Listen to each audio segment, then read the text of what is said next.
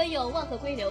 习近平妙语改革开放。李克强在海南考察时强调，更大激发市场主体活力，着力破解发展和民生难题。习近平二零一九首访赴欧洲三国纪时，展示中国姿态。美副总统彭斯五年内将美国宇航员送上月球。海南儋州美万新村获评全国生态文海文大桥通车，为海成文协同发展夯实交通基础。冠军赛孙杨八百米自夺冠，取第三金，再创世界最佳成绩。我科学家发现，基于万尔轨道的三维量子。我校志愿者圆满完成世界海上高端论坛志愿服务工作。我校召开博士与新引进高层次人才专题座谈会。国内热点新闻、国际新鲜资讯、教育、时政、科技、军事，第一时间、第一手消息，关心国家大事，了解实时政治。今日短信为您播送您最想知道的新闻。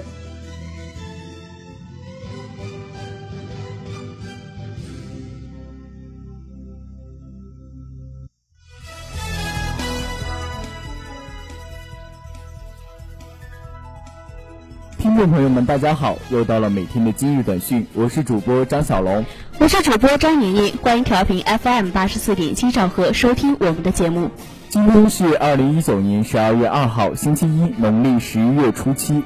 下面是详细内容。首先关注国内新闻，中共中央、国务院印发《长江三角洲区域一体化发展规划纲要》。中共中央、国务院十二月一日印发了《长江三角洲区域一体化发展规划纲要》。长江三角洲区域一体化发展规划范围包括上海市、江苏省、浙江省、安徽省全域。长江三角洲地区是我国经济发展最活跃、开放程度最高、创新能力最强的区域之一，在国家现代化建设大局和全方位开放格局中具有举足轻重的战略地位。继续关注国内新闻。我国研制出增强抗疗效助的智能光热材料。中国科学技术大学梁高林教授课题组近期研制出一种新材料，相比目前临床常用的光热材料，其光热转换效率提升一倍以上，在光热抗癌技术领域实现了重重度突破。这种新材料可将光热转换效率提升一倍以上。对于活体肿瘤的光热治疗效果大大增强。继续关注国内新闻，埃迪雷德梅恩新作《热气球飞行家》展映。十二月一日十四时许，作为第二届海南岛国际电影节的开幕式影片，《热气球飞行家》在未正式引进中国前，提前在电影节进行展映。这是一部基于真实探险故事改编的电影。十九世纪，英国科学家首次借助无动力热气球飞抵人类此前从未抵达过的高度，探寻天空的秘密，并为人类预测天气奠定了重要基础。继续关注国内新闻。二零一九年宪法宣传周启动。一号。由中宣部、司法部、全国普法办举办的全国宪法宣传周活动主题活动在北京、上海两地同时启动，标志着今年的宪法宣传周正式拉开帷幕。今年的十二月四号是第六个国家宪法日，从十二月一号至七号。中宣部、司法部、全国普法办正在全国部署开展以弘扬宪法精神、推进国家治理体系和治理能力现代化为主题的宪法宣传周活动，这也是我国第二次开展宪法宣传周活动。下面关注国际新闻：美国称石油进出口国七十年来头一遭。美国能源信息局十一月二十九日发布数据显示，美国今年九月单月原油和石油制出品量大于进口量，七十年来首次成为石油进出口国。过去十年间，美国页岩油兴起，石油翻出了一番多，由此改变全球能源版图。不过，页岩油发展伴随环境代价。研究人员提醒，美国页岩油气开采的用水量和废水量。自2011年开始大幅增加，表明水力压裂法的开采对当地水资源的影响更加显著。页岩油和页岩气开采主要使用水力压裂法，借助高压把化学物质与大量水、泥沙的混合物注入地下，压裂油井附近的岩层构造，进而采集原油和天然气。再次关注国际新闻。中六国加入与伊朗贸易的新结算机制。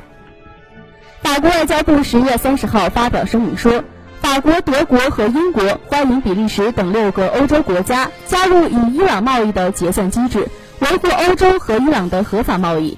该机制全称是贸易来往支持工具，是在美国主导的全球金融体系之外运作的支付机制。能帮助欧洲企业绕过美国对伊朗单方面制裁，使欧盟继续与伊朗进行贸易。下面关注省内新闻。中共海南省委关于提升治理体系和治理能力现代化水平，加快推进海南自由贸易港建设的决定，二零一九年十月三十日，中国共产党海南省第七届委员会第七次全体会议通过。为深入学习贯彻党的十九届四中全会精神，提升治理体系和治理能力现代化水平，构建与自由贸易试验区和自由贸易港相适应的治理体系，为海南全面深化改革开放提供体制保障，作出如下决定：一、学生悟透十九届四中全会精神，切实增强高标准、高质量建设自由贸易港试验区。和加快推进自由贸易港建设的思想自觉和行动自觉。二、强化制度创新，建立健全与自由贸易港试验区和自由贸易港相适应的制度体系。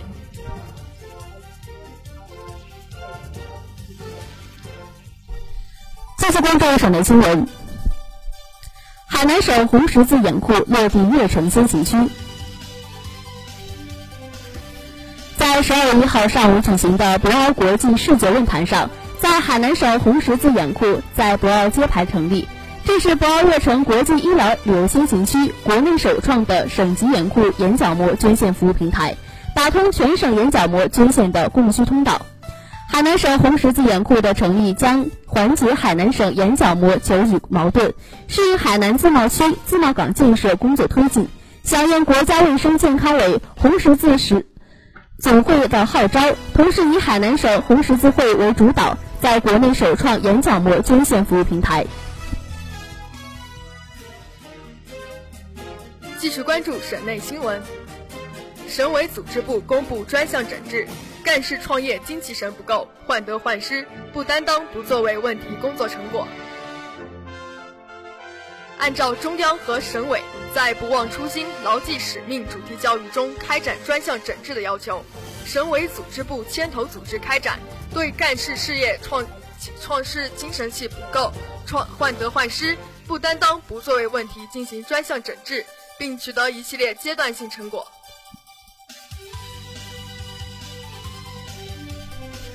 继续关注省内新闻。海南爱心扶贫网第五十五期榜单揭晓，爱心单位纷纷砸单。十二月一号，海南爱心扶贫网第五十五期榜单揭晓，海南农垦、临水、白沙保持前三。近期，海南爱心扶贫网各类大宗采购接踵而至，其中十一月二十二号至二十四号，三亚市技工学校一楼食堂、海南电网有限责任公司保亭供电局。保亭黎族苗族自治县人民法院、海南师范大学教育与心理学院等四家爱心单位进行采购。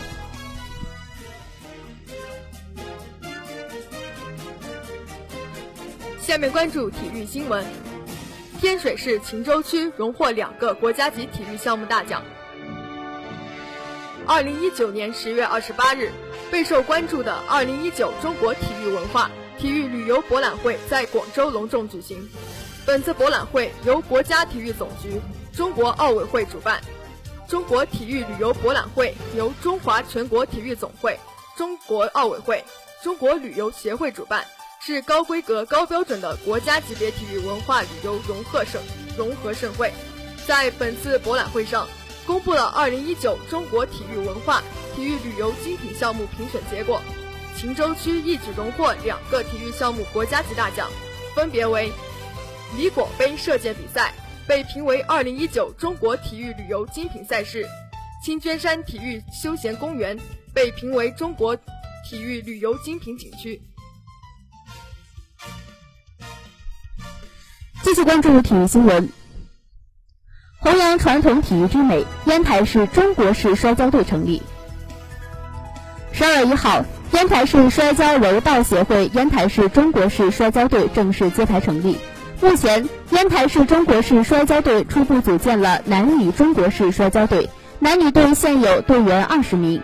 基于近期，为二十名男女队员配备了中国摔跤衣和胶鞋。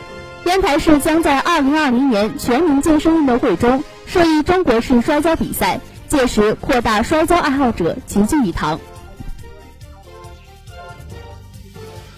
下面关注文娱新闻：二零一九澳门光影节开幕，庆祝回归祖国二十周年。二零一九澳门光影节一日晚在南湾湖畔开幕，活动内容包括光雕表演、灯饰装饰艺术和互动游戏等。让市民和游客感受澳门喜迎回归祖国二十周年的喜庆氛围。